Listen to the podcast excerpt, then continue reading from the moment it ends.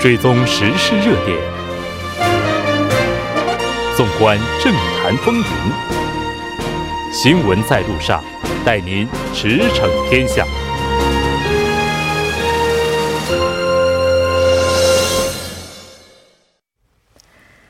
了解最新热点焦点，锁定调频一零一点三新闻在路上。在接下来的半个小时，将为您带来此时此刻主要新闻聚焦分析以及数据有话说。广告过后马上回来。您的参与，我们的动力。参与我们的节目，您可以通过手机短信的方式发送短信至井号幺零幺三，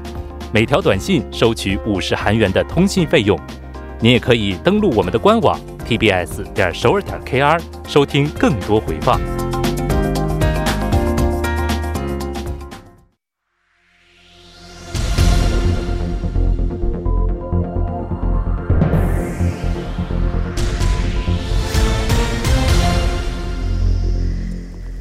此时此刻，主要新闻。接下来把时间交给新闻播报员孙志武，我们稍后再见。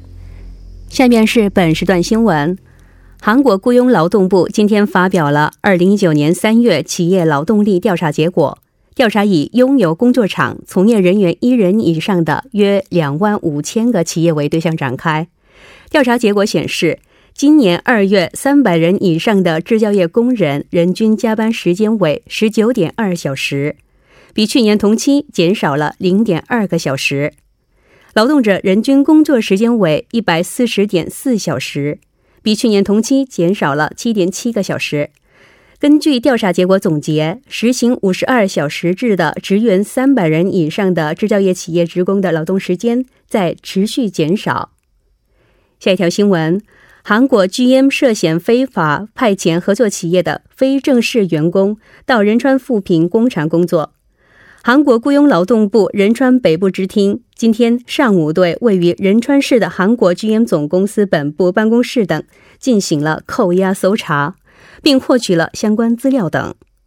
韩国雇佣部计划尽快传唤韩国 GM 公司的相关人士，确认该事件是否属于非法派遣。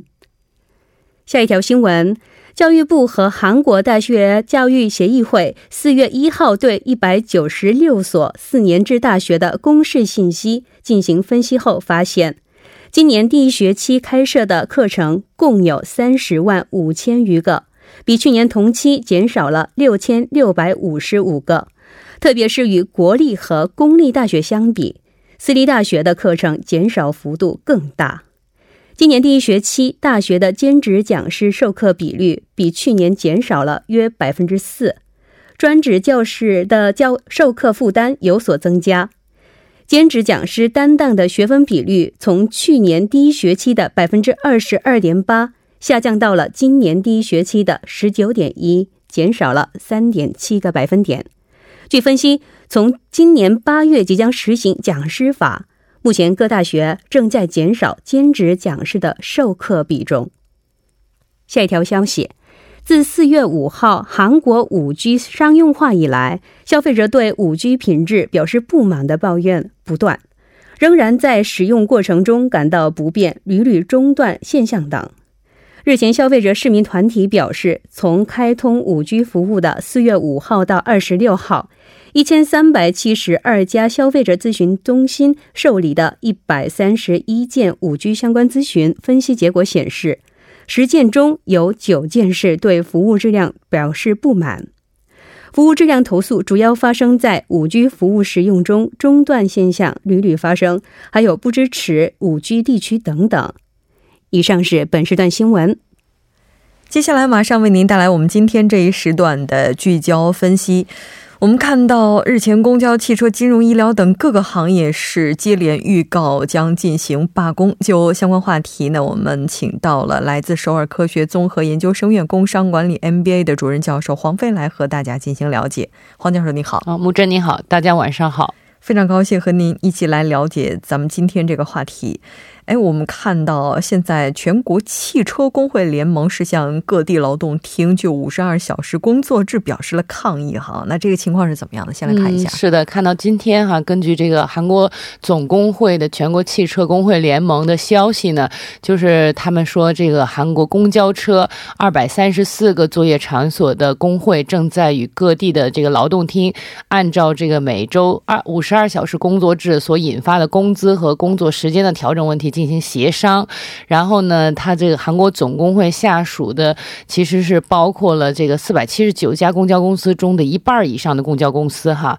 然后它分布在首尔、釜山、仁川、大邱、光州、蔚山、京畿、全南、冲南等地区。啊、然后这个汽车劳工呃会的这个负责人呢说，这个其实每一个地区现在已经进行了至少五到六次，多则十次以上的这种协商，但是劳资双方的谈判都没有任何进展。然后呢，如果这个争议调停失败以后呢，将会进行全面的总罢工。然后这个总罢工的这个时间日程安排呢，就是如果谈判决裂的话，那会在五月八号进行是否进行罢工的投票。然后如果到十四号为止仍旧缩小不了意见分歧的话，就会在十五号开始进行总罢工。如果真的开始这个全国性的总罢工的话，将有四万一千名公交车司机参加，然后将有两两万余辆公交车将停止运营。所以有些呃，这个这个有些地区，现在我们看到江原道的一个就是高速汽车的工会，已经从昨天开始进行两天的这个罢工了。嗯，然后在江陵、高城、素草和这个东海四个城市的七十七条路线中，有一百二十九辆啊、这个城市室内和室外巴士。已经停止了运营了，然后这个工会也表示呢，已经跟这个江源到地方劳动委员会举行了四次和解会议，但都没能缩小这个劳资双方的分歧，因此宣布停止运营。嗯，是的。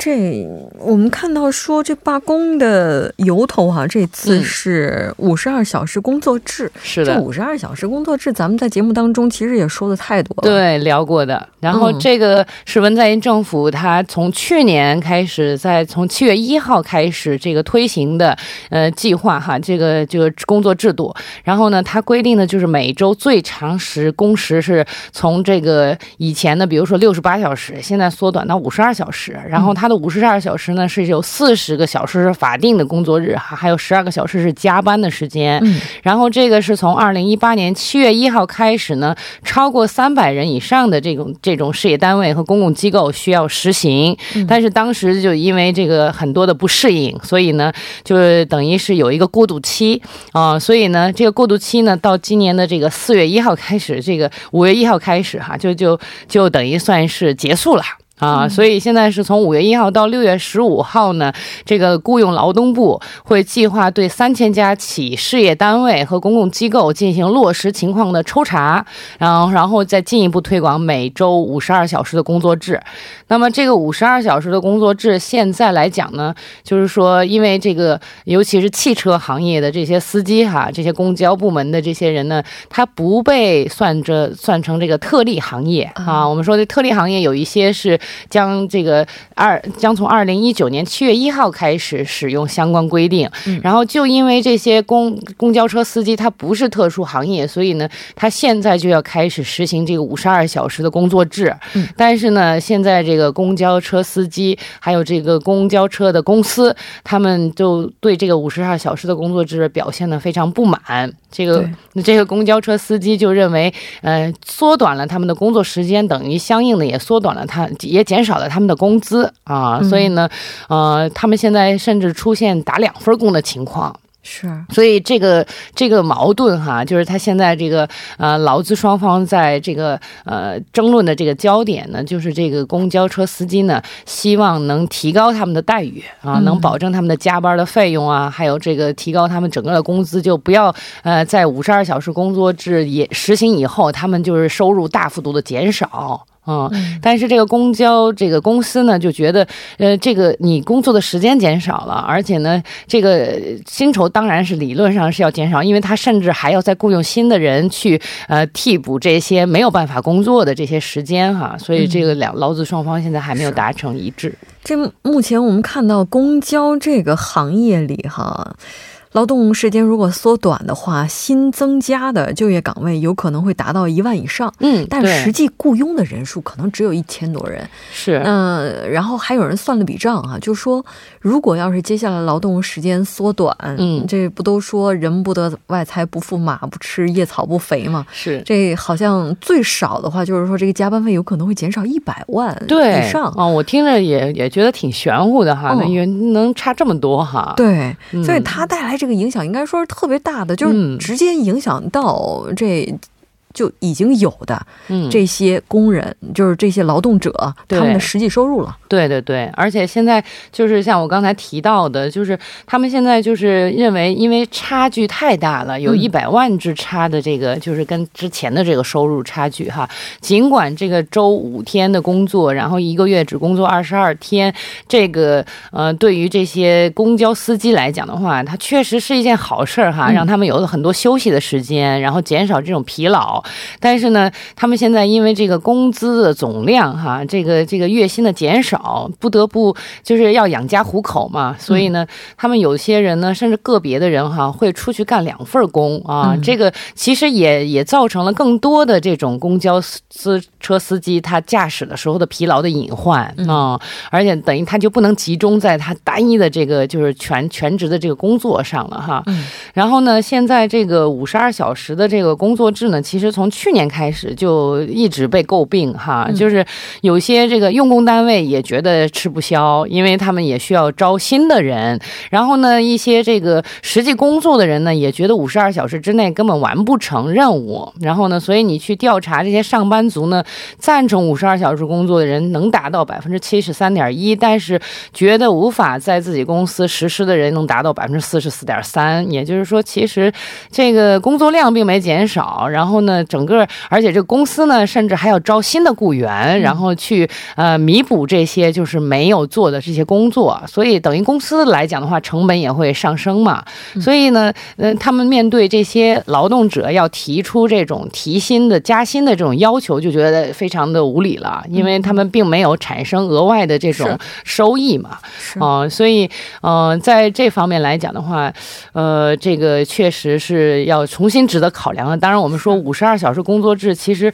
并没有很夸张啦，就是这个差距挺大的。你想想看，他们减少了劳动时间，这实际的劳动者他们的收入要减少，减少一百万。然后，然后有人说现在有几个方法，第一个是提高坐公交的这个收费，嗯，然后呢，要么就是增加预预算，要不然的话，现有的这些就是甲方吧，就是公交这边的甲方，他们很难去承担这一部分的费用。对，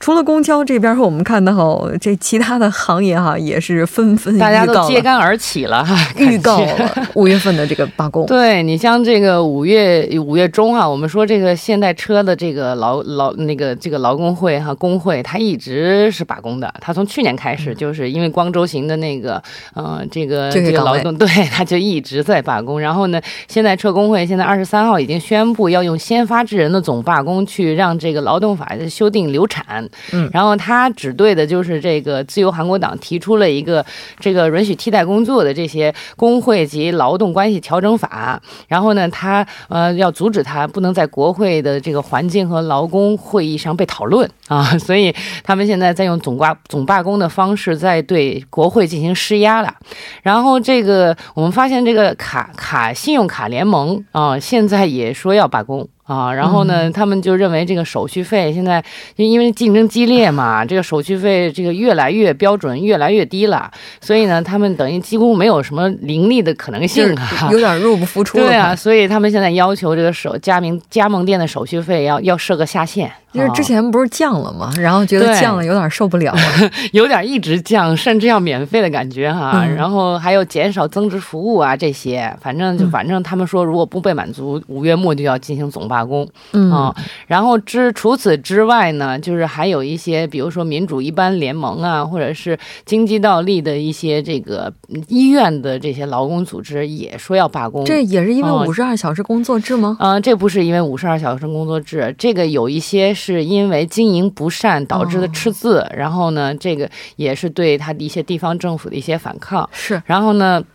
到七月以后更有意思啊！这个我们说七月开始学校放假了，所以学校的非正规职工会就开始也要罢工。对，公共机关这边。然后因为他们这个，因为这个政府哈之前承诺过说这些这个非正规职要转成正规职啊，所以呢他们要针对这个教育部，然后呢进行这个学校方面的这个呃非正规职转正规职化的这种罢工。嗯，哎，好像每年五月份儿就跟罢工有关的一些关键词都会登上这个，是因为五一劳动节的关系吗？这不知道是不是会有一些固定的关联，加上个休息哈。嗯，但是其实我去查了一下。我发现，其实韩国一年到头都在罢工啊啊！这个不分月份哈。对，我觉得它并不是一个五月的特定的事情。你比如说，去年十一月，就当时说这个，呃，这个这个工资工工作五十二小时之后加入弹性工作制以后，就一个总罢工，四万人的工人在各地爆发了一个示威游行嘛。是。然后还有这个今年一月份，这个国民银行的工会也是就这个薪资问题，然后也进行了一个全面的罢工。问题是，这么多罢工，而且都挤在一。块儿，这我们才今天刚刚看到，对，今天是连锁反应哈。嗯，我们才刚刚看到说，这好像四月份的时候经济有那么一点好转的感觉，这五月份是不是？对，所以我觉得哈，这个对经济来讲的话，肯定是有负面影响的。你就像这个公交车都停运了，那你说这个得是给市民、给民众带来多大的这个不便？市民是不是也得去罢工啊？我们也可以罢工做吗？抗议他们的罢工，给我们带来的不便是吗？嗯，非常感谢黄教授带来今天的这一期节目，我们下期再见。嗯，好的，大家晚安。接下来关注一下这一时段的路况、交通以及气象信息。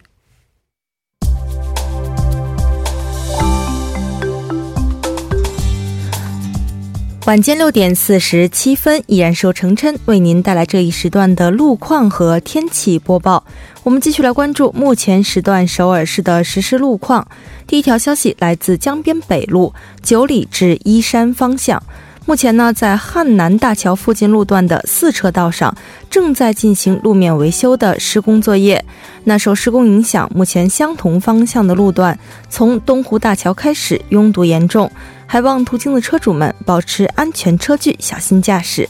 好，接下来是在内部循环路圣水大桥方向。城山交叉路至红志门隧道这一路段，目前呢，由于行驶车辆的增多而交通停滞。相反方向的拥堵路段，目前主要是集中在月谷交叉路至吉阴交叉路、红记交叉路至延禧交叉路这两条路段。请来往的车主们参考相应路段，小心驾驶。好，我们继续来关注天气。四月的最后一天，全国大部分地区天气晴朗，并且最高气温呢，全部都上升到了二十度以上。但是晴朗的天气将会在明天的凌晨时段结束。明天全国多数地区难见阳光，中部内陆和庆北内陆地区呢有小到中雨，江源南部山地和庆北东北部山地区域可能会出现伴有短时强降水、雷暴大风或冰雹等强对流天气。所以建议我们的听众朋友们密切关注临近时段的天气预报，注意防范强对流天气对交通出行的不利影响。好，我们来看城市天气预报：首尔阴转小雨，十一度到二十一度。好的，以上就是这一时段的天气与路况信息，我们稍后再见。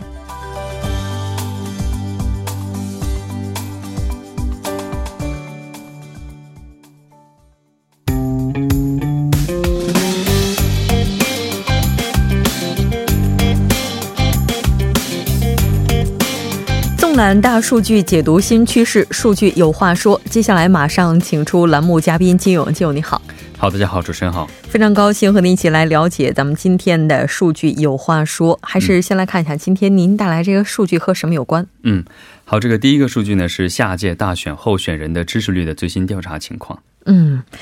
这下一届的情况哈，咱们先来看一下数据吧。嗯，这次呢是 Oh My News 啊，它是委托了舆论调查机构啊 r e a l m e t e 呃，它是从今年的四月二十二号到二十六号这五天里哈，对全国的两千五百一十名十九岁以上的选民进行了一个调查，回答率呢是在百分之六哈。结果显示的是，自由韩国党代表哈黄教安在下届大选候选人支持率的调查当中哈，呃，是继上个月之后。呢，一直保持在二百分之二十左右哈，也是位列在目前的第一位。然后呢，黄呃，国务院总理李若渊呢是比上个月大幅上升了啊，接近了不百分之二十左右。然后呢，在误差范围内的话呢，应该算是两个人属于这个呃不相上下不相上下的这样的一个情况哈。然后另外呢，这个泛进步阵营和执政党候选人的这个喜好度进一步是上升了。然后呢，泛保守阵营和在野党候选人的喜好度呢是有一进一步的下降。哈，两者之间的差距呢，也是出现了百呃扩大到百分之二十以上的这样的情况。嗯，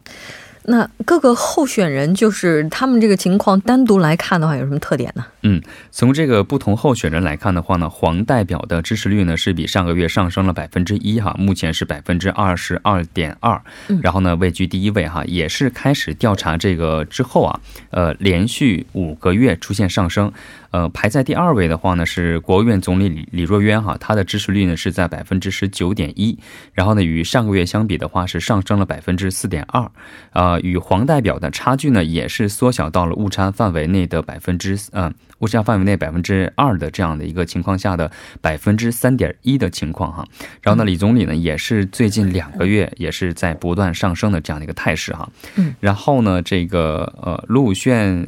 财团理事长哈李柳时敏。嗯，尤森尤基敏哈，他是比上次调查的情况下支持率是下降了百分之一，目前是百分之十一的情况，目前位居第三位。呃，位在第四位的话是经济道知事哈李在明，目前是百分之七点二。呃，第五的话呢是庆南呃庆南的知事李庆珠哈，他是百分之五点九的那个比例哈。金庆珠啊，对金庆珠哈，不好意思。然后呢，首尔市长朴元淳呢是百分之五点二，位居在第六位。呃，民主。党议员金富谦呢是百分之四点四，位居第七位哈，呃，然后呢，除了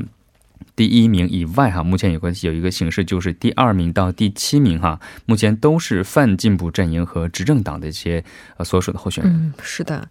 这刚刚也提到了排在第一位的黄教安，目前支持率也是连续五个月上升，也能够看得出来，目前进步的力量也是在不断的集结哈。嗯，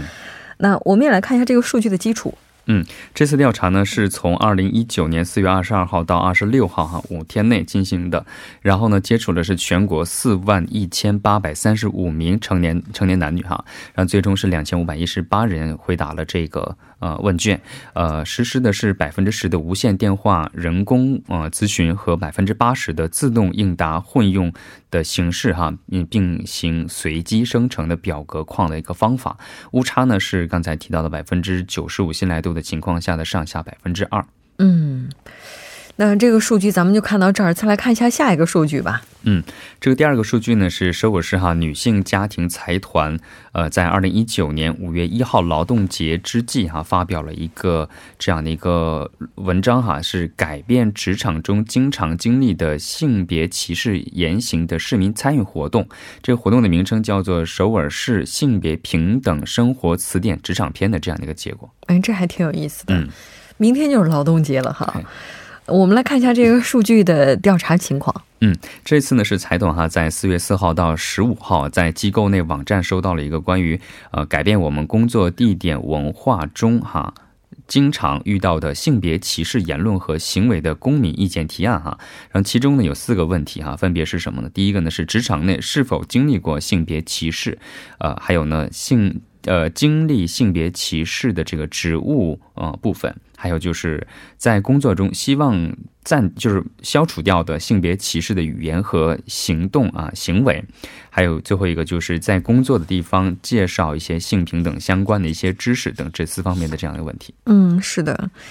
这个有一个提问说，在职场当中是否就是遭遇过一些，或者说是否听到过性歧视相关的一些话语，或者是被性别歧视？这个回答的情况呢，我们也来看一下。嗯，其实针对这个问题哈，其实非常多的比例呢是回答是肯定的哈，百分之八十三的人是表达表达在这个职场当中是有过这样的一个经历的哈，呃，百分之八十三的人数呢是一千零二名哈，然后其中调查显示的话呢是百分之八十七的妇女就是女性哈是占了百分之八十七哈，然后男性的话是占了百分之六十七，分别是五百。五百啊，八百五十八人和一百四十四人，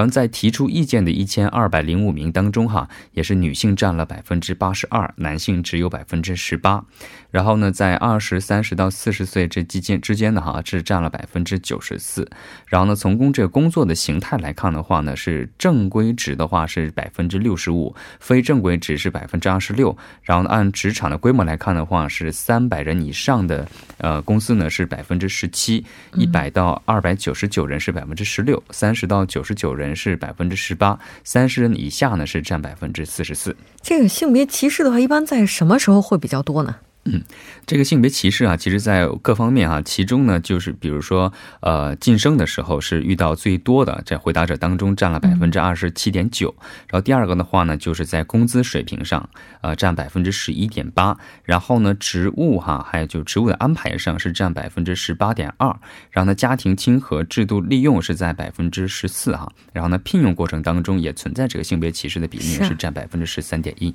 对我们看到首尔市女性家庭财团代表理事是表示，希望今后两性都能够享受无差别的工作生活环境。非常感谢金勇，我们下期再见。好，再见。整点过后马上回来。